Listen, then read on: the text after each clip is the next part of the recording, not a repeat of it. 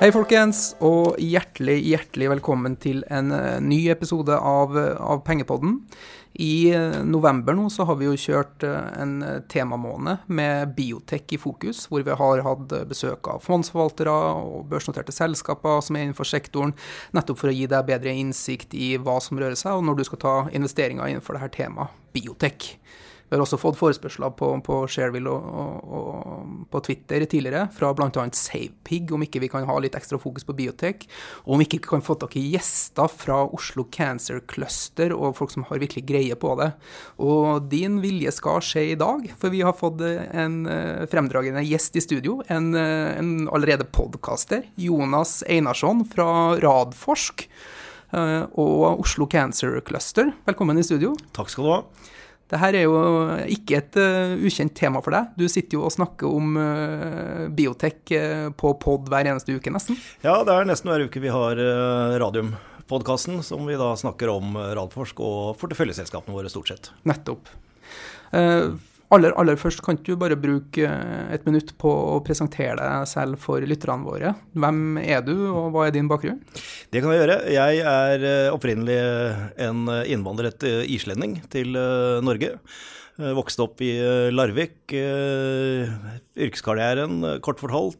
Tok doktorskolen først på Island og så i Norge. Og så jobbet jeg med å bygge opp det første private sykehuset i Norge på 80-tallet, Oslo private sykehus. Så jobbet jeg på 90-tallet som fastlege og helsesjef i Lardal kommune i Vestfold. Mm. Og så har jeg tilbrakt min tid siden 2000, snart 18 år, på, i Radforsk. Radforsk. Hva er Radforsk, da? Radforsk er først og fremst en stiftelse. Mm. En næringsdrivende stiftelse betyr at vi har ikke eiere. Det er derfor vi har, kan være så langsiktige som vi bare vil. Det er ingen mm. som skal ha ut noe utbytte. Hvis vi tjener penger vi ikke har bruk for å investere i selskapene våre, så gir vi de bort til mm. kreftforskning. Ja. Og på den perioden jeg har vært her, så har vi gitt bort ca. 200 millioner kroner. Vi ble i sin tid satt opp med 1 million kroner i egenkapital som et lån. Mm som vi har betalt tilbake. Eh, da var vi en TTO, Tech Transfer Office, for Radiumhospitalet. Mm. Etter at Radiumhospitalet og Rikshospitalet ble slått sammen, så, så, gikk det over til det som i dag heter Invento. Og da gjorde vi om eh, Radiumhospitalets forskningsstiftelse, som vi het da, til Radforsk. Som da er et eviggrønt såkornfond. Vi hadde da børsnotert Fotokur, så vi hadde gjort en eh, liten exit i børsnoteringen. Mm. Eh, hadde da litt egenkapital, eh, og det har vi brukt da til å reinvestere i nye selskaper. Nettopp. Så i dag er den porteføljen vår en verdi på ca. 450 millioner. I tillegg til de 200 millionene som vi har mm. gitt ut. Så fra 1 million så er ikke det så dårlig. Men i denne eh, løpetiden du har vært der, da, så har du vært med og transformert denne eh, Radforsk til å være en veldig sånn teknisk installasjon ja. til å bli et investeringsmiljø? Absolutt. Ja. Det, er, det, er, det vi har gjort. Og så hadde vi satt oss som målsetting at vi også skulle ta vare på økosystemet, og ikke da minst Radiumhospitalet og Instituttet for kreftforskning, og, som jo nå er truet med nedleggelse for 10-15 år siden. Og som vi da eh, prøvde å forsterke ved da å starte Oslo Cancer Cluster-foreningen og Innovasjonsparken, som vi også har. Begge disse har vært prosjekter i Radforsk i utgangspunktet. Ja, og der Radforsk da en, eh, et såkornfond og investeringsmiljø, så er Oslo Cancer Cluster da mer et kompetansemiljø, ja, da, eller? Det er, det er, hele, det er hele, verdikjeden. Ja. Helt fra instituttet, hvor, hvor basalforskerne driver og grubler på hva de kan gjøre med, med kreftcellene til klinisk forskning, når vi prøver ut denne forskningen eh, på pasientene. Og nå da det vi har brakt inn i tillegg, er utdanningsaspektet med at vi har Ullern videregående skole som en del av innovasjonsparken. Mm. Og da å få næringen inn i inkubatoren. Så veldig mange av våre, eller alle våre oppstartsselskaper starter nå ut i, i dette miljøet i innovasjonsparken som vi har bygget der oppe.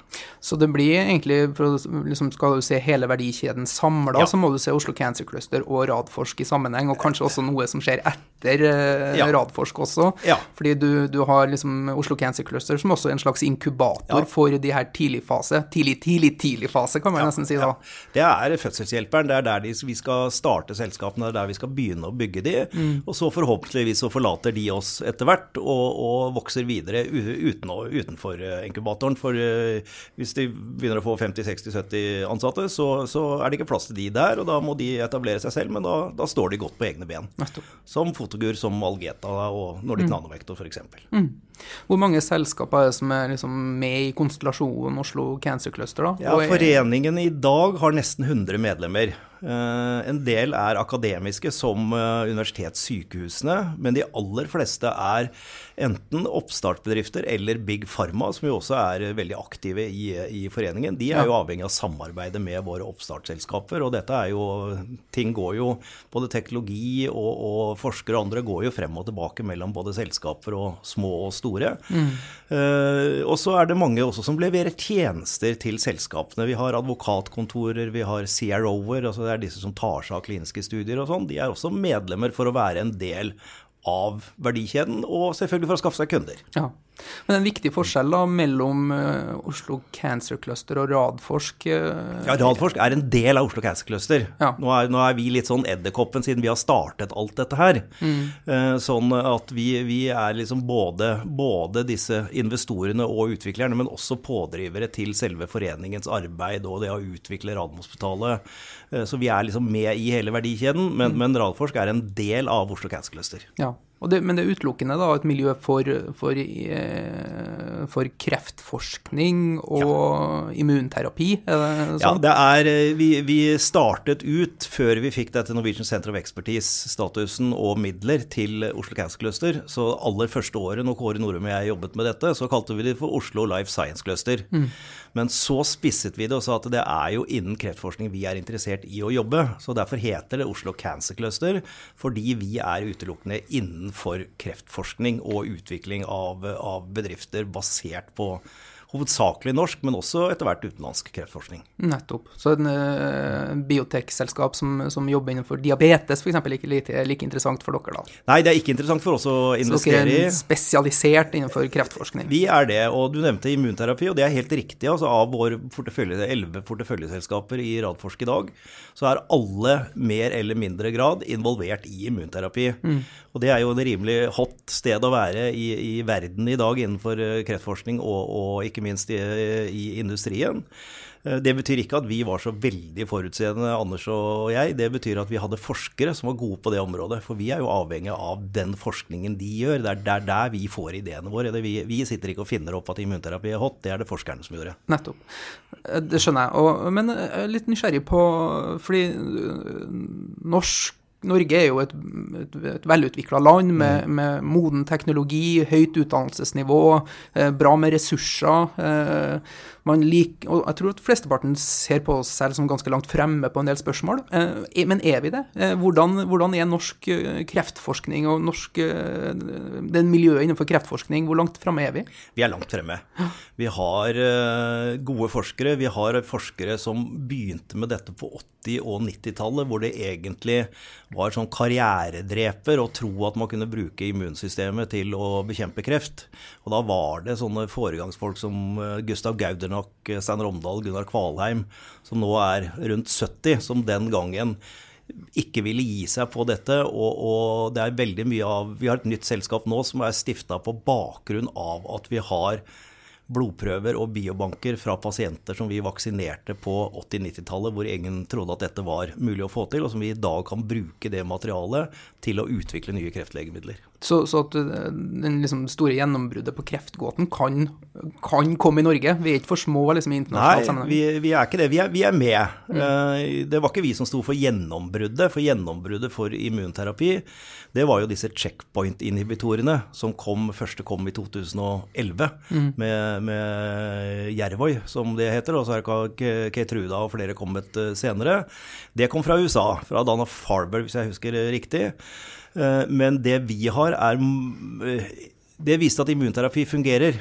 Men det alene fungerer ikke godt nok. Vi, det er 30-40-50% av pasientene som har respons. Vi ønsker at alle skal få det. Og der kommer våre andre selskaper inn med nye verktøy for å hjelpe checkpoint-inhibitoren. Derfor snakker vi hele tiden om disse kombinasjonsstudiene. Mm. Og bare før vi begynner å gå spesifikt inn på biotek som, som område, da. Du, du, du, sitter jo også i en del styreverv? Ja da. Vi, eh, når vi starter et selskap, altså det vanlige er at vi Ofte så ser vi et potensial i forskningen til forskerne kanskje til og med før de ser at det er et kommersielt potensial, fordi vi jobber så veldig tett sammen med de. Vi, vi snakker med de nesten daglig. Eh, og veldig ofte så kommer forskere til oss med en god idé, og så setter vi opp selskapet sammen med de. Eh, og da går jo vi inn veldig aktivt til å begynne med. Typisk er vi arbeidende styreleder, Anders eller jeg, vi deler porteføljen mellom oss. Mm. Og er liksom litt sånn pytt i panne mens vi setter opp selskapet. Og så blir vi, når vi da får ansatt godt management, så blir vi værende i styreleder eller styremedlem. Rollen fremover og følger selskapene typisk frem til børsnotering, eller litt etter børsnotering. Da går vi ofte ut, vi sitter ofte i nominasjonskomiteen eh, etterpå, men da går aktivt inn og finner nye selskaper vi kan, kan utvikle. Så jeg sitter fortsatt som styreleder i eh, Torgovox. Går ned til eh, menig styremedlem nå den 30. når vi har en ekstraordinær generalforsamling, fordi vi har fått nå inn en veldig god internasjonal kapasitet inn som styreleder. Nå skal det selskapet videreutvikles. Nå er det snakk om å snakke med Big Pharma. Nå mm. er det Amerika- og USA-markedet som teller. Da må vi ha inn noen som er mer internasjonale enn det vi er. Det mm. er sånn typisk utviklingen i hvordan vi gjør det. Og bare for å kort legge til, da, i denne eh, podkasten Radium, som dere har eh, ca. hver eh, uke, så sitter dere og diskuterer da de ulike selskapene som er i Radforsk sin investeringsportefølje. Ja, det er, det er hovedfokuset vårt, er det. Vi snakker litt om kreftforskning generelt, og om andre ting. Vi hadde en immun, immunolog på besøk nå når jeg var i, i USA, som var Anne Spørkland, som skrev en bok som heter Immun, som jeg kan anbefale alle som vil lære litt. Det er en sånn populærvitenskapelig bok. Mm. lære litt om immunforsvaret. Men ellers så har vi ofte, be, nesten alltid besøk av noen av selskapene våre, og så kommenterer vi det mm. som har skjedd med selskapene. Eh, litt avhengig av hvilken rolle jeg har. Er det Targovax vi snakker om, så er jeg veldig formell og bare uttaler det en styreleder kan. Snakker vi om eh, Nordic Nanovektor, så kan jeg egentlig si hva jeg vil, for der har vi ingen form for innside eller eh, noe lenger, og da er det mer åpen diskusjon mm. rundt det. Og for alle lytterne eller kundene til Nordnett som, som, er investert, eller som vurderer å investere i denne type selskaper, så vil jeg jo absolutt anbefale å, å ta en lytt, og lytte litt på podkasten deres, fordi her sitter jo folk som virkelig har inngående kjennskap til selskapene og diskuterer dem, så at du kan få et litt annet, litt større bilde av de selskapene, annet enn hvilke tics som går på børs børsen, og om den går opp ned pluss 2 eller 3 ja. Eh, fra dag til dag. Da. Ja, men Det er hyggelig, og vi, vi forsøker å utdype litt mm. det som kommer av nyheter. Det er jo en utfordring, en eh, stor utfordring for denne bransjen er jo at Én eh, ting er det regulatoriske, når selskapene kan melde at de har fått den og den godkjenning fra FDA eller eh, fast approval eller den type ting. Det er, det er greit nok. Mm.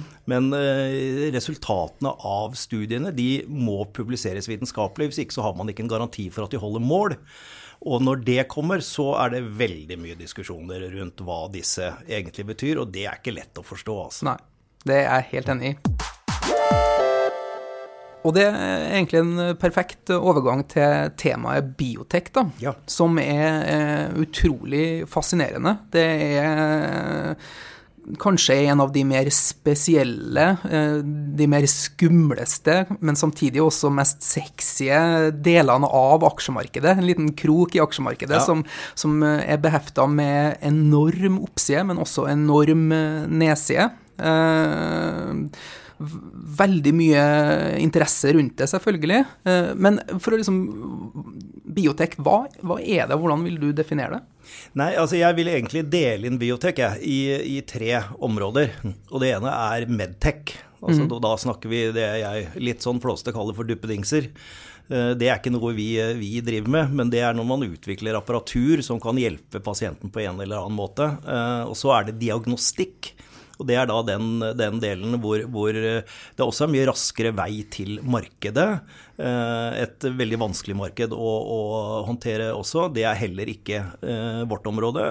Og så er det siste, det er terapeutika, mm. altså legemidler. Og det er det vi jobber med. Og da er vi liksom over i det lange løpet og det risikofylte løpet og det kostbare løpet. Mm.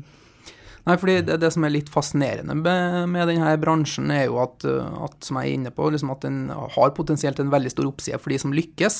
Ja. Eh, så at det finansielle er jo interessant i seg selv, men samtidig så, så handler det jo om å redde liv. Ja. Det, så det, å liksom, sette økonomisk verdi på det er jo noe helt annet. Liksom. Jeg tror veldig mange av dem som jobber i bransjen, er kanskje drevet av noe annet enn det monetære. da. Eh, ja, nei, altså det, det, er jo helt riktig. Eh, og vi, vi, når vi sitter og ser på disse kurvene våre, sånn Kaplan Meyer-plott som vi kaller det, som er streker bortover og streker nedover med hvordan det går med disse pasientene, så klarer så sitter vi og ser at for hver strek som går bortover der, så er det en pasient som lever, og som mm. antagelig ikke hadde levd hvis ikke vi hadde øh, fått anledning til å gi denne medisinen.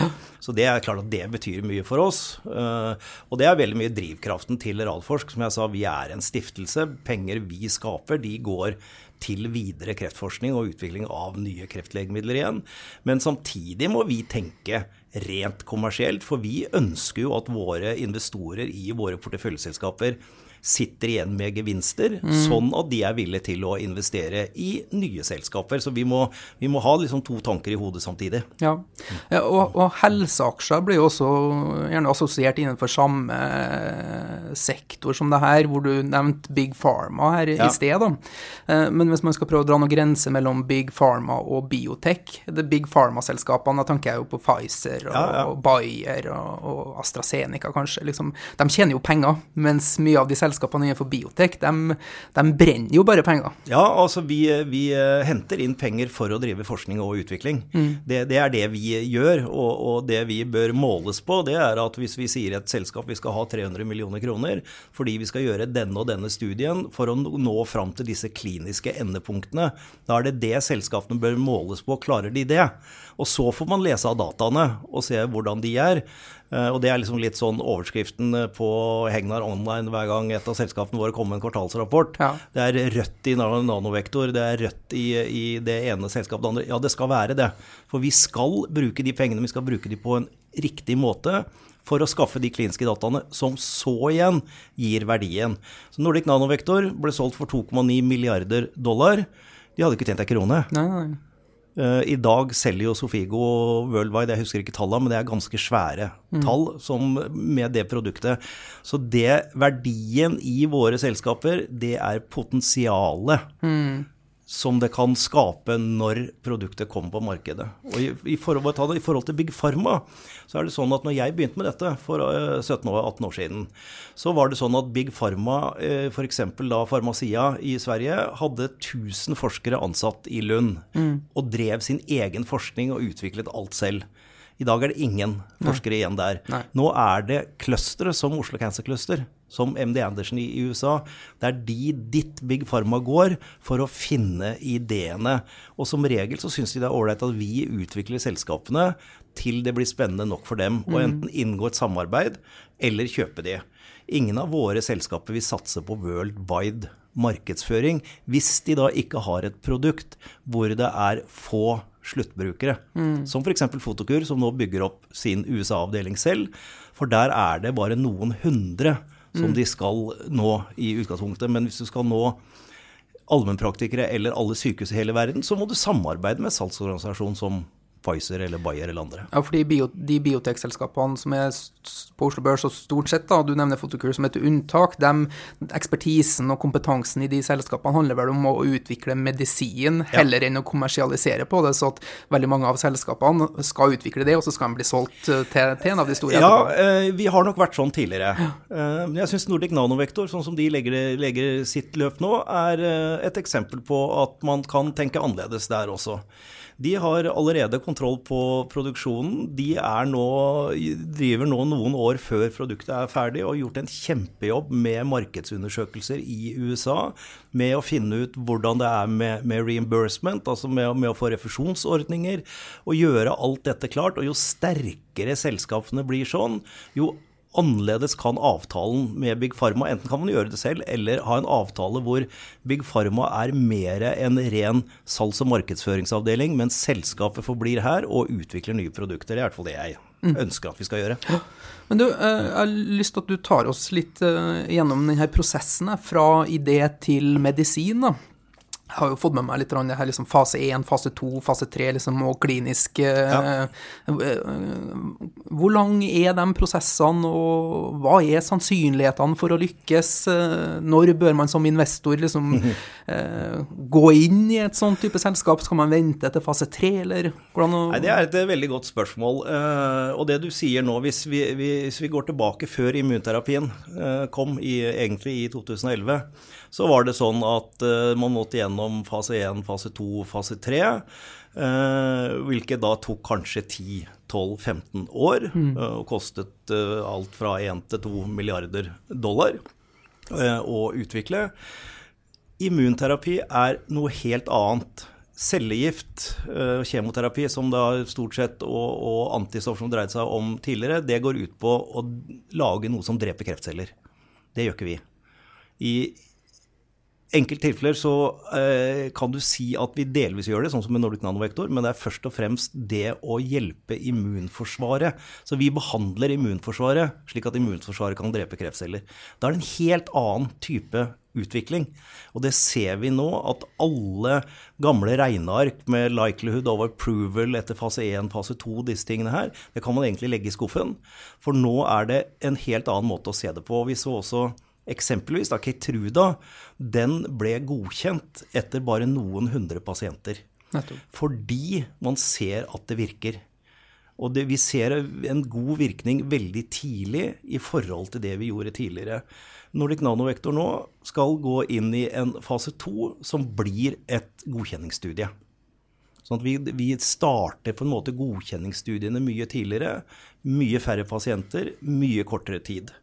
Så det er en helt annen side av det. Så det, det å dele inn dette i disse faser 1, 2 og 3, det er egentlig gammeldags måte okay. å tenke på. Det du må se på Men er ikke det sånn at du fortsatt har de fasene, men at det går fortere? Da? Ja, jo. Eh, nå, nå, eh, starter vi med fase 1 slash 2 alltid. Mm. Og eh, fase 1-delen, det er alltid å se på toksisiteten. Altså hvor, hvor, mye kan vi gi, er det farlig? Mm. Eh, når det er unnagjort, så går vi direkte over til å se på effekten veldig tidlig, og mye, mye tidligere enn det, vi, enn det, vi, gjorde før.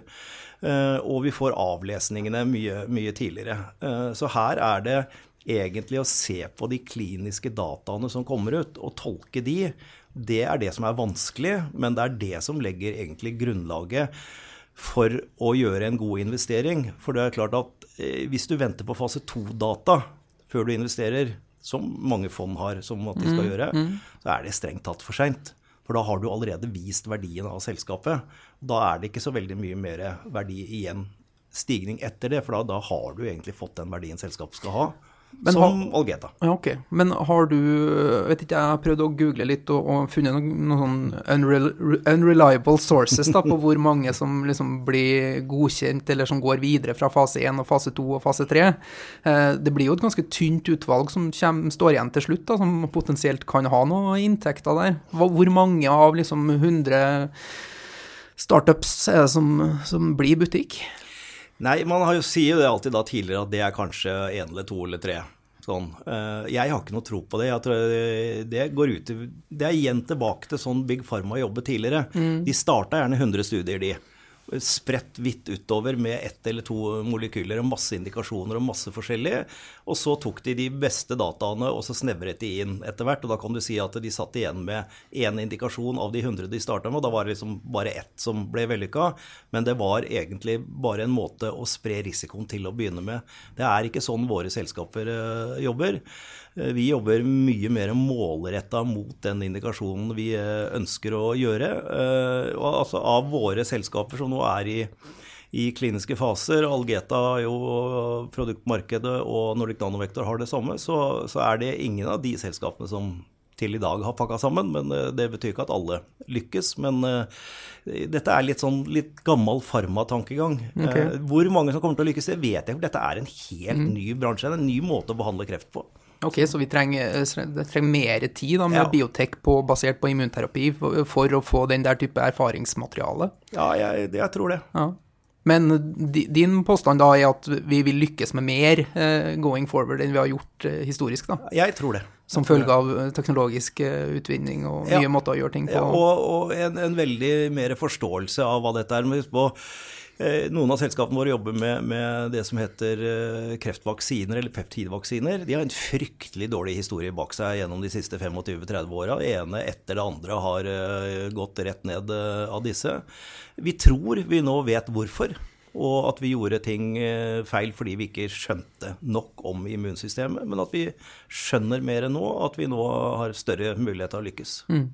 Men vi skal, vi skal, liksom ikke uh, undervurdere den risikoen det er at, at, det er mange som, som vil gå dukken. Liksom det skal mange gode initiativ og tanker til før det blir noen som lykkes. Og, og det tror jeg det er kanskje den viktigste viktigste ja. momentet å ha med seg inn når man vurderer en investering i biotek, er jo at det har gjerne et binært utfall. Da. Enten ja. så blir det kjempebra, eller så blir det eh, dårlig. Og, og, det er heller ikke noe tvil om at de fleste blir dårlig. ja da, det er uh, historien viser det. Mm. Uh, jeg tror vi kan bedre det ganske kraftig, men, men det er ingen tvil. Altså, vi har to, to, eksempler her i Norge. Vi har Algeta og vi har Klavis. Det mm. sier jo det aller meste. Mm. Absolutt. Men eh, du, du, nevnte at uh, den gamle måten av 10-15 år og 1-2 milliarder i kapital. Og hvis vi er enige om at ja, men vi tar ned tida det tar, liksom, fordi mm. pga. teknologi osv. Og, så og da vil jeg jo tro at også kapitalinnsatsen ja. må bli mye lavere. Ja. Hvor mye kapital trenger et gjennomsnittlig biotekselskap fra idé til medisin i dag? Nei, Det er veldig vanskelig å si, for det er så avhengig av hva myndighetene sier om hvor store studiene dine blir. Mm. Du kan regne med at det koster i snitt en million kroner per pasient når du har en studie. Og hvis du da slipper unna med en registreringsstudie på 130 pasienter på siste studien, så koster det 130 millioner. Mm. Hvis du må bruke 1000 pasienter for å nå den statistikken, så koster det 1 milliard. Eh, så, så ja, altså det, det, koster milliarder eh, norske kroner ennå, absolutt. Men, men, for eh, noen milliarder norske kroner så kommer du veldig langt. Ja, fordi da er det vel også en risiko man skal være bevisst av at, at det vil bli emisjoner i en del av de ja, her selskapene, ja. og at man vil risikere å bli utvanna som aksjonær underveis.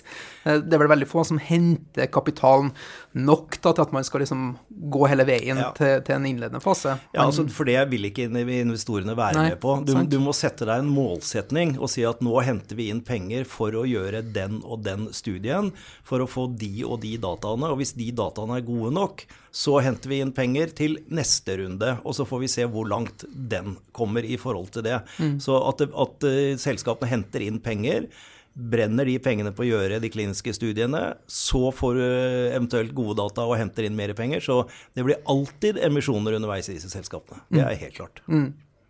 Men du, eh, når dere da gjør investeringer i, i Radforsk, eh, hva, hva, er det dere ser på når dere vurderer selskaper i en tidlig fase? Fordi eh, det her liksom tradisjonelle målekriteriene som liksom å se på price earnings og her blir jo bare helt meningsløse her. Ja. Det er jo ingen inntekter å se på, så man må jo se på potensialet i det produktet som skal utvikles. Ja. Men må være, da må man jo nesten være ekspert da, på, på det her området hvis man skal gjøre en vurdering av det? Ja, altså når vi, når vi går inn, så er jo det Vi er som regel de aller første, mm. så vi går inn fryktelig tidlig. Eh, vi ser da ser vi nesten utelukkende på teknologien og potensialet til teknologien.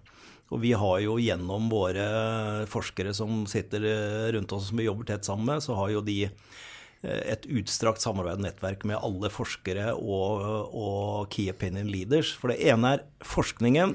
Det andre er hva sier legen som behandler pasienten, mm. hvis vi klarer å utvikle et legemiddel som det vi har tenkt ut fra den teknologien, vil de da komme til å bruke det? Det er, de, det er, de, to tingene vi ser på. Teknologien, om den er god nok og robust nok. Mm. Og så er det om For det, det hjelper ikke bare å utvikle et kreftlegemiddel hvis logistikken er for dårlig, hvis det tar for lang tid, hvis det koster for mye. Dendron er et godt eksempel på det. at Bra produkt, men lykkes ikke. Eh, Sevlan, eh, den en, en, på en sånn forløperen til Nordic Nanovektor driver med i dag. Ikke noe vellykka produkt, selv om det er et brukbart produkt. Mm. Så det at det er faktisk noen både som vil betale for det og vil bruke det, og teknologien, det er det vi ser på. Mm. Eh, hvor mye eh, ser dere på, på, selskapet og det kompetansemiljøet som finnes rundt selskapet? For jeg tenker jo igjen så handler det om det må være de beste forskerne ja. og, det beste miljøet da, som, mm. som, har best forutsetninger for å, for å ta frem riktig teknologi og riktig ja. produkt. Vi er helt avhengig av at forskningsmiljøet er sterkt, at det ønsker å drive denne forskningen videre. For dette er ikke ferdig utviklede produkter. Nei. Sånn vi er hele tiden så må vi ha forskerne og klinikerne med oss. For når vi får dataene fra de første studiene, så må vi gå tilbake til forskerne og klinikerne og si ok, dataene ble sånn og sånn. Betyr det at vi er på riktig spor? Betyr det det at vi bør gjøre neste studie litt annerledes? Er det riktig pasientgruppe? Sånn at hvis vi bare hadde fått inn patentsøknaden og skulle utvikle den, så hadde vi nok gjort veldig mye feil underveis. Så at det er sterkt forskningsmiljø og klinisk miljø, altså utprøvningsenheten på Radiumhospitalet med Steinar Omdal og co., er våre viktigste rådgivere for, for selskapene. Hvor, hvor mye ser dere på øh, hvilken sykdom eller hvilken del man forsøker å kurere eller helbrede i forhold til potensialet? Eh, Innenfor kreft? ja, liksom, jeg mener en veldig smal kreftsort liksom, Ja. er like, like interessant versus kanskje liksom lungekreft, da, som er liksom Ja. supervanlig. Det har jo et større monetært pot- potensial, tenker jeg. Det, det har det. Eh, vi ser egentlig ikke så mye på hvilken krefttype Nei. det er, fordi det vi Måten vi altså Vi behandler ikke kreftcellene. Vi dreper ikke kreftcellene, vi behandler immunforsvaret. Mm. Og det spiller ikke noen rolle for immunforsvaret om kreften sitter i lungene eller et annet sted i kroppen. Nei. Og det ser vi jo nå også i USA. Nå for en måned eller to siden så gav FDA sin første godkjenning basert på biologi. Altså med hvilken type genforandring det er i kreftsvulstene, uavhengig av hvor de sitter hen i kroppen. Sånn at eh, det, det er også litt gammeldags måte å se det på, men, men fortsatt så må vi fortsatt se på det. Men det er klart at vi er nå med den nye måten regulatoriske myndigheter ser på dette på, og på en måte heier på de som tør å gå i små indikasjoner, som gjør at du får mye raskere gjennom reguleringssystemet, du får mye mer hjelp av FDA og, og MEA, og du får en bedre prising. Så er selv relativt små indikasjoner nå blitt interessante. Men er, er, det, er det der knytta til det som kalles orphan drug? Og, Ja, for eksempel. Fordi det har ikke helt, Hva er orphan drug? Orphan drug er eh, en av de første ordningene eh, som kom eh, i forhold til dette. Og det var først og fremst hvis du eh, tok opp noe som kanskje det var gamle patenter på, eh, hvor Targovax er en, et godt eksempel på det, den første indikasjonen der, der hadde vi et patent som var egentlig altfor forut for sin tid, så det ville gått ut eh, Ja, det går vel ut til neste år, tror jeg. Eh, og da søkte vi Orphan Drug Designation, og fikk det i USA og Europa. Og da får du henholdsvis åtte eller ti år markedseksklusivitet, uavhengig av patent, etter at produktet er på markedet. Mm. Pluss at du får, mer, du, du får på en måte bedre service av, av disse institusjonene. Og det må være kjempebra å ha liksom, den backinga og eksklusiviteten ja. Ja. i forhold til det potensialet eh, Ja. i etterkant. Da. Orphan Drug Designation er viktig, og så er det kommet masse nye ordninger nå. Eh, Det er prime, det er breakthrough designation, det er mange forskjellige måter. Og dette kommer først og fremst fra FDA fordi de ønsker at vi skal ha muligheten til å utvikle disse kreftlegemidlene. FDA har på en måte gått fra å være et kontrollorgan som på en måte bare skal eh, jeg skal ikke si bremse, men, men liksom bare være sånn påpassende og, og si at dette får du ikke lov til, til å bli et organ som kommer til selskaper som våre og sier hva kan vi gjøre for å hjelpe dere til å få dette produktet ut til pasientene. Og det er FDA som gjelder da, i USA, fordi Ja. alle sammen vil ha tilgang til det amerikanske markedet og de mulighetene som ligger der. Ja. Som Ja, ja. Ingen, som bryr, ingen som bryr seg om det norske helsetilsynet i denne sammenhengen. Nei, altså det er, eh, det er to, eh, to sånne organisasjoner vi forholder oss til i stor grad. Mm. Og det er FDA, og så er det EMEA, European Medical mm. Agency, eh, som er da FDA i, i Europa, som godkjenner for, eh, for hele EU. Eh, Og hvis de godkjenner, så må de norske myndighetene godkjenne det i løpet av 90 grader. Så kommer prisdiskusjonen etterpå, men, men markedsgodkjenningen kommer gjennom de to organisasjonene. Ok, tilbake litt til eh, hvordan dere vurderer selskapene. Eh, En annen eh, aspekt som jeg tenker at kan være fornuftig å se på, er jo governance, management, kulturen i selskapet. Fordi det handler vel om hvordan det drives, og om man bruker pengene riktig. og Ja. Der kan det vel kanskje være fort gjort at man enkelte brenner litt penger litt for fort, osv. Ser, Ja. ser dere på den type Ja, vi, er, vi gjør det. Vi bygger opp selskapene selv. Mm, ja. Nesten, nesten utelukkende. Og, og det er ingen tvil om at det er ledelsestimen ledestjernen vår, det er at uh, helst 75-80% av hver krone som uh, blir brent, den går til å drive en klinisk studie mm. som igjen gir kliniske data som bygger verdi i, uh, i selskapet. Så det er ingen tvil om at det å bruke pengene riktig, det er, det er veldig viktig for oss. Så hvis du ser et biotekselskap som bruker stort sett mesteparten av pengene på å springe på konferanser istedenfor på kliniske studier, så er det bare å sky unna.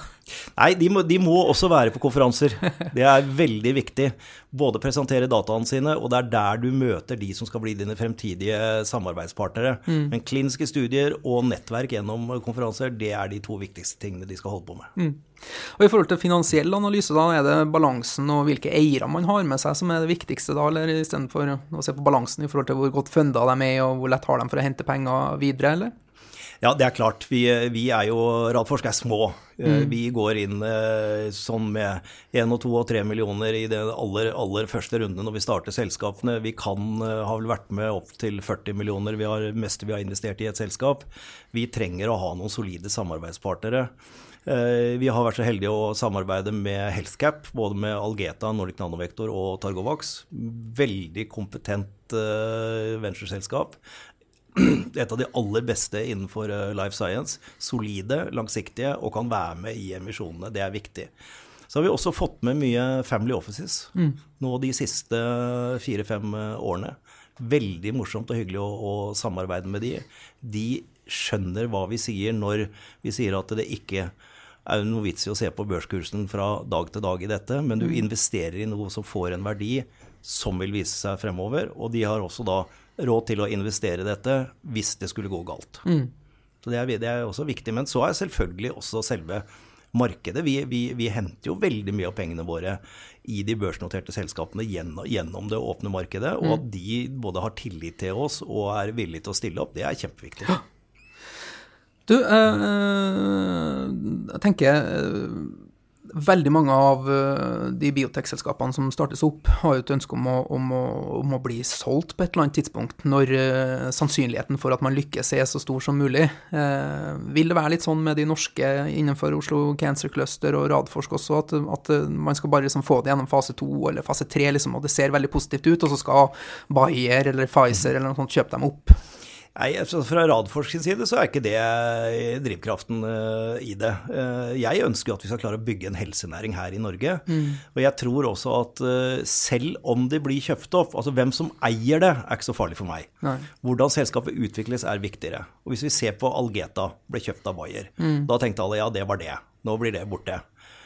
Bayer hadde da ca. 100 ansatte i Norge, 80 ansatte i Norge. Nå er de nesten 300 i Norge. Det er en fabrikk på Kjeller med 120 arbeidsplasser som produserer Sofigo for hele verden. Mm. Forskningsmiljøet er her. Du, du, kan ikke kjøpe forskningsmiljøet, du kjøper produktet mm. og selskapet. Men om du skal ha utvikle en pipeline videre, så er du avhengig av det forskningsmiljøet. Så, så hvis vi da klarer å få beholde selskapene og kompetansen her i Norge, så er ikke jeg så opptatt av det. Men, men jeg vil jo også gjerne ha norske eiere og utvikle dette på norsk hånd. Det, mm. det er liksom ønsket. Ja. Bra, eh, Jonas. Jeg har lyst til å gå inn og, og prate litt om eh, Radforsk sin portefølje, ja. som da er både norske børsnoterte biotekselskaper og unoterte ja. selskaper. Eh, hva er mandatet, eller hva er liksom rammene som dere investerer innenfor? Hvordan liksom male opp dem før vi begynner å snakke om enkeltaksjene? Eh, vi har et veldig vidt mandat, i og med at vi egentlig ikke har noe annet mandat enn at vi skal, eh, ifølge vår formålsparagraf, forsøke å bygge en næring i Norge basert på norsk kreftforskning. Mm. Eh, det betyr ikke at vi ikke kan investere i selskaper i utlandet. Det kan være at vi syns det er, er spennende å gjøre fordi det er selskaper som kanskje kan tenke seg å flytte til Oslo eller samarbeide med selskapene våre. Men vi har nok ikke sett noe utenfor Norden. Sånn, vi har ikke kapasitet til det, egentlig. Men mandatet er, er, er bredt i, i, forhold til det. Ja. Og vi har jo noen selskaper på Oslo Børs som er i porteføljen deres. Ja. Det er PCI Biotek, Ja. eh, Targovax, Nordic Nano og Photocure. Det er de som er i dag, ja. Ja. Eh, kan vi ta en liten gjennomgang av de her fire, og liksom, kanskje med liksom, hva gjør de? Hvor, Ja. hvor, hvor driver de innenfor? Vi skjønner det er kreftforskning, Ja. da, men innenfor hvilken del? Eh, hva er det som gjør dem interessante fra et investorperspektiv? da? Hvorfor eh, ser det her bra ut, eller hvorfor vil de lykkes? Og hvor befinner de seg hen i forhold til faser og, og sånn? Kan ta det i forhold til modenhet, så er det jo Fotokur er jo det første selskapet Radforsk stiftet, helt tilbake i eh, 97. Ble børsnotert i mai 2000, rett etter at jeg begynte der. Eh, har jo et produkt jeg har solgt, eh, og har et produkt på verdensmarkedet i dag som heter Sysview. Eh, det er diagnostikk, eller vil si det er oppfølging av blærekreft eh, Det de gjør, er at de blander lys og kjemi. Så de har en kjemi som de setter inn i blæren, og så bruker de et blått lys, og da ser kirurgen at kreftcellene lyser rødt, som gjør at de ser hva de skal fjerne og ikke. Eh, De eh, har vært på markedet i Europa i mange år. Norden går veldig bra. Tyskland går bra. Resten av Europa går dårlig. Burde gått mye, mye bedre. Det vet jeg de jobber med, men, men for all del. Godt plassert produkt på markedet og tjener penger på det.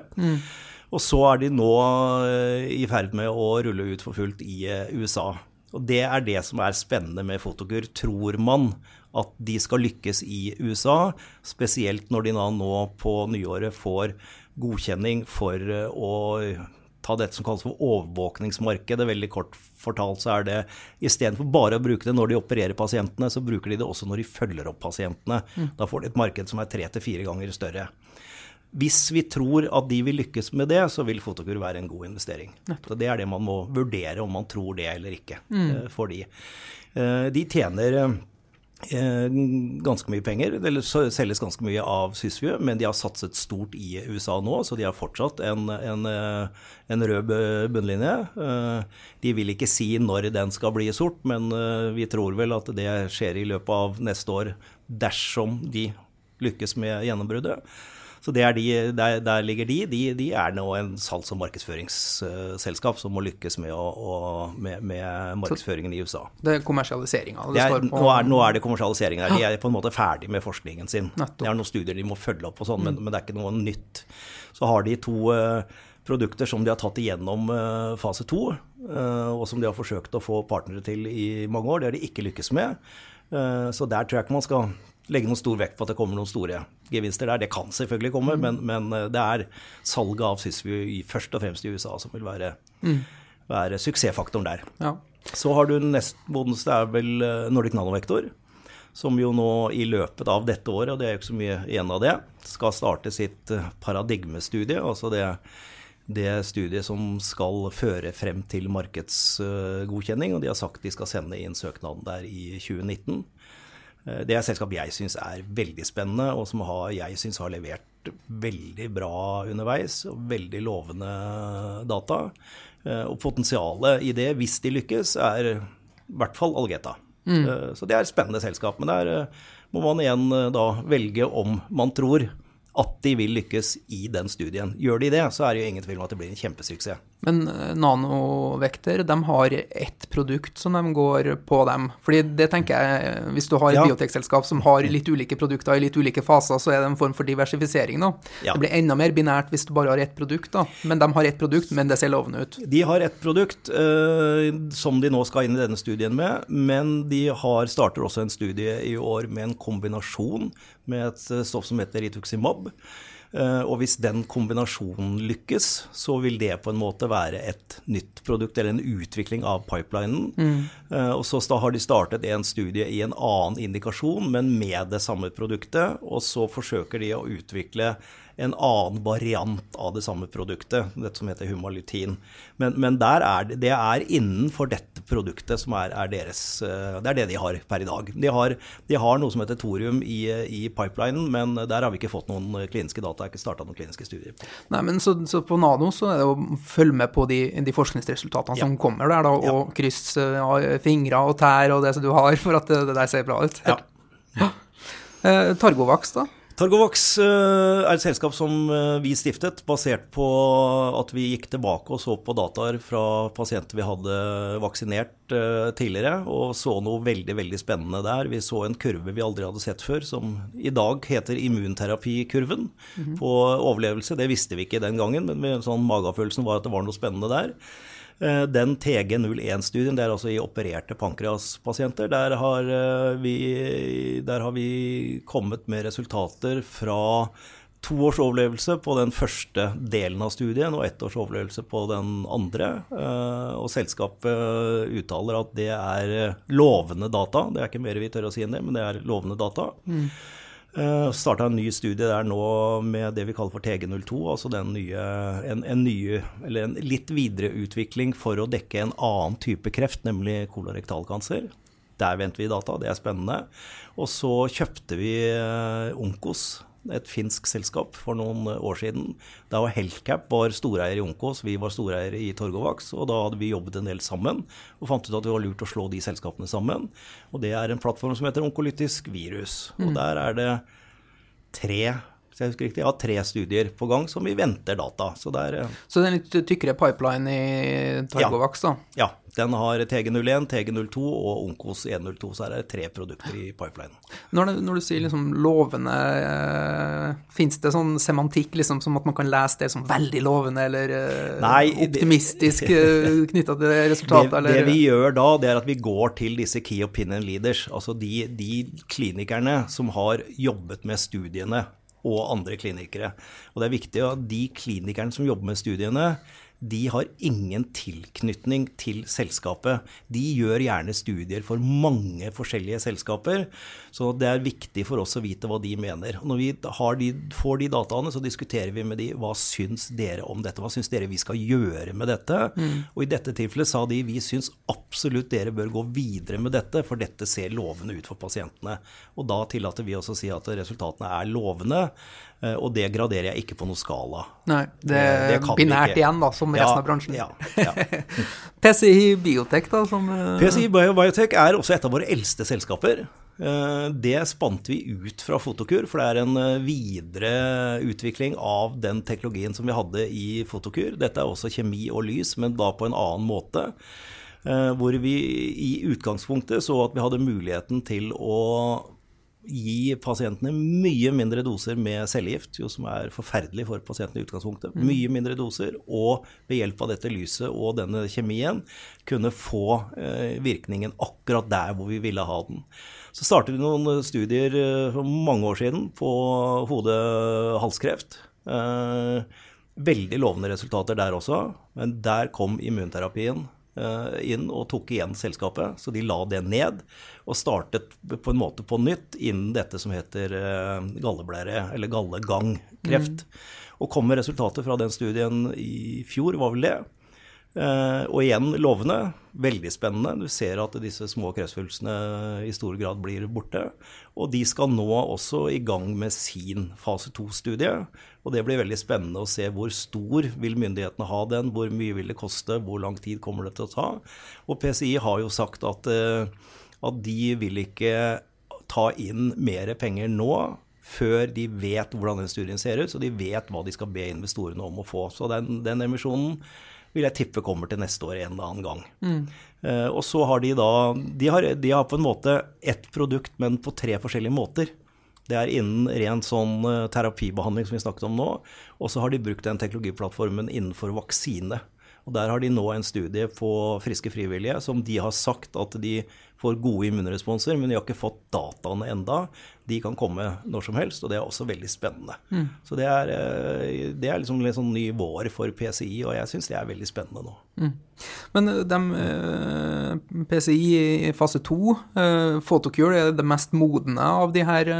Fase, Photocure er det selskapet som har produkt på markedet. Mm. Uh, PCI og Nordic Nanovektor på vei inn i sin kall det heller en registreringsstudie. For det er det det er. så Om du kaller det fase 2 eller 2B eller pivotal eller alle disse uttrykkene, det er et registreringsstudie de skal sette i gang med. Så hvis resultatene av den studien blir gode nok, så vil de sende inn en markedsføringssøknad. Nettopp.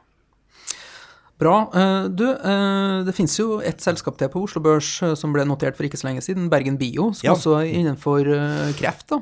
Hva er grunnen til at, at det selskapet ikke har funnet veien inn i Radforsk sin portefølje? Eh, Sasha Seed er jo stor investor der. Eh, og det er, som også er et, et såkorninvesteringsfond i, basert i Bergen. Eh, og vi, jobbet, vi har jobbet mye sammen med Sasha Seed, og vi så på Bergen Bio i sin tid. Og jeg lot de sitere meg på at det hadde ikke vært for at vi var fullinvestert da, så ville vi vurdert en investering i Bergen Bio. Eh, Så vi hadde antagelig tatt i hvert fall en liten post der, for vi syns det så ut som veldig spennende teknologi, og jeg syns det er et spennende selskap eh, i dag, men da passet det ikke for oss å investere. Hvor er de hen i livssyklusen? De er, det er ikke et selskap jeg følger tett, men de er i fase 1-2-studier. Mm, det er tidlig, altså. Ja, det er også tidlig. Ja. Eh, Men så sitter dere jo i en del eh, unoterte selskaper også, som du skal ikke se bort ifra at eh, en del av våre kunder da kanskje får stifte bekjentskap med i løpet av 2018 eller senere. Ja, nei, det, det kan Hvil, godt hvilke av selskapene som er, som er blant de unoterte, tror du har størst sannsynlighet for å komme på, på børs? Jeg, jeg tror vel egentlig det er relativt sannsynlig at de fleste av de vil finne veien til eh, børs. Eh, Ultimovax, som også er et eh, kreftvaksineselskap, er det selskapet hvor vi har sagt at eh, vi vurderer en børsnotering om markedet er, er riktig til eh, neste år, kanskje, på slutten. Vi får se. Eh, og så har vi jo et veldig spennende ja, mange spennende selskaper. Uh, Onko Invent, som jo er Roy Larsen og Øyvind Bruland sitt tredje selskap. eh, som eh, vi forhåpentligvis starter kliniske studier med eh, nå i løpet av første halvår 2018. Eh, der hentet vi inn 230 millioner i, eh, i en private placement i fjor. Eh, men der kan det komme nye runder eller børsnotering i 18-19. Uh, Vaxibody eh, er et selskap som eh, også kan eh, være klar for børsnotering eh, når- og hvis markedet er riktig. Eh, fase 1-2 eh, klinisk der, eh, der også. Eh, så det er flere, flere selskaper. Vi har faktisk et IT-selskap. Ja, det var, eh, dette kan jeg absolutt ingenting om, men det var Anders Tuv, kollegaen min, som tar seg av det. Grunnen til at vi investerte i det, er at det er eh, et selskap som jobber med en software, machine learning, som går ut på å analysere genforandringer til eh, å kunne forklare bedre både for selskapene og klinikere om hva som er riktig å gjøre. Så dette er et viktig selskap også for, eh, for våre andre selskaper, som de allerede samarbeider med. Så eh, artificial intelligence og machine learning er Ja. på vei inn i kreftforskning også? Absolutt, og vi er veldig opptatt av det. Vi ser jo liksom litt sånn merging of sciences nå, hvor, hvor IT og big data og dette blir mer og mer viktig for selskapene våre, for raskere å kunne skjønne Vi får jo så forferdelig mye data og resultater ut av alle våre oppfølginger og, og gensekvensering av dette. Eh, men å da å, å tolke det riktig, da kan et sånt selskap som dette, Onko Immunity, være, være viktig. Eh, Det starta vi for noen få år siden, og de skal liksom launche til eh, neste år. og For meg er det en helt annen verden. enn- enn- Men det er veldig spennende. Men det er jo en spennende teknologisk verden som bare går raskere og raskere Ja. vi, vi lever i. Eh, Vil sånne ting som Det er jo flere sånne app og den type bedrifter nå som, som jobber med helserelaterte spørsmål, og du vil sannsynligvis få mye mer måling på kropp og blodsukker og det ene og andre. Liksom, du kan du ser jo for seg at man kan få en chip inn i, i, i hånda etter hvert liksom, som, som sier at nei, nå må du drikke mer vann, eller fisk til middag i dag, fordi osv. Kan det også være med å bidra til kreftforskning, eller hva er trendene vi skal se på going forward? Altså, det er ingen tvil om at, at eh, big data kommer til å få en stor innvirkning. Og jeg jobber jo nå med et nytt byggetrinn til eh, innovasjonsparken vår. Eh, Og der skal vi ha et eget digitalsenter hvor eh, vi har jo allerede IBM Watson og Cisco inne i, i eh, Oslo Cancer Cluster og jobber eh, sammen med de. Eh, Og så er det digital patologi, eh, altså det å, å bruke digitaliseringen, ikke bare det menneskelige øyet til å se på kreftsvulster og, og eh, se på prognoser og utvikling og osv. Eh, sånn at, ja, det er ingen, ingen, tvil om at vi, vi smelter sammen disse forskjellige mm. vitenskapsområdene etter hvert. Hva annet er liksom interessant og, og en del av liksom det man venter på for framtida innenfor biotek? da? Er det liksom genterapi, stamceller, nanomedisin eller hva, Nei, hva, er det som er mest spennende? Jeg tror det mest spennende er det som skjer innenfor celleterapi.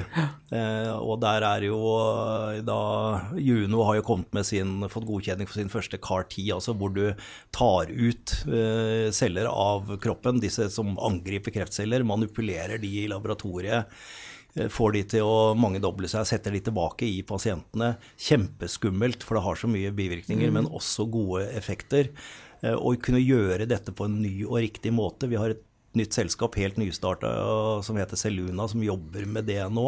Så, så, det å jobbe videre med å forstå hvordan kroppens immunsystem fungerer i balansegangen med, med kreft eh, på alle mulige måter, det tror jeg er eh, det som er det mest spennende er utrolig spennende, og så er det så utrolig viktig eh, for oss mennesker det det, og, tiden som kommer. Eh, men samtidig så, så, så etter å ha sittet her nå snart 55 minutter med deg, og, og, og syns det har vært kjempespennende og lærerikt, men igjen så bekrefter det her liksom at du sitter og kaster ut deg veldig mye uttrykk som ikke jeg har et forhold til, da. Ja. Som, som, jeg får respekt igjen for at det her er et veldig komplisert område, som jeg har egentlig veldig vanskelige forutsetninger for å gjøre meg opp en mening om hvorvidt det her er en liksom bra forskning, bra resultater eller et bra selskap, og, ja. og uh, vil si til de fleste kundene at, at biotek liksom, det er kanskje ikke der du setter alle pensjonspengene Nei. dine, men at en krydder i porteføljen kan, kan det absolutt være. Og så finnes det jo mye gode fond der ute også. Ja. Du har IBB, liksom, som er iShare sitt Nasdaq biotekselskap. Du har eh, XBI, som er SMP biotek. Du har eh, Franklin biotekfond, SEB eh, Concept biotekfond. Du har eh, Arctic eh, Life Science, eller Aurora, hva det heter. Du har ja. DNB Healthcare osv. Så, videre. så det finnes mange måter å bli eksponert mot biotek, istedenfor å ta liksom, de her enkle loddene også. Ja. Nei, men det, det, er jeg helt eh, enig i, og, og, jeg vil være veldig, veldig klar på at du må ikke sette pensjonspotten din inn i ett sånt selskap, for det, det kan gå veldig godt, men det, det tar tid mm. før du ser eh, verdiutvikling på det. Det er berg-og-dal-bane underveis, det, det ser vi jo i disse selskapene.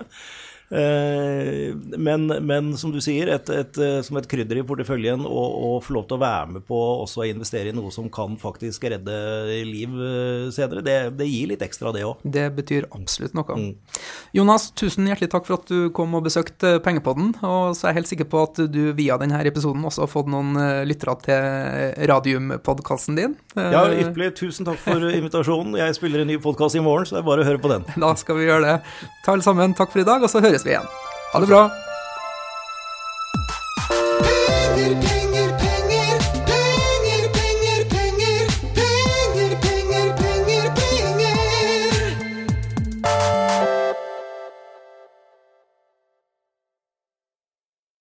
Denne podkasten skal anses som markedsføringsmateriell, og innholdet må ikke oppfattes som en investeringsanbefaling. Podkasten er kun ment til inspirasjon og informasjonsformål. Nornett tar ikke ansvar for eventuelle tap som måtte oppstå ved bruk av informasjonen i denne podkasten. Les mer på disclaimer på nornett.no.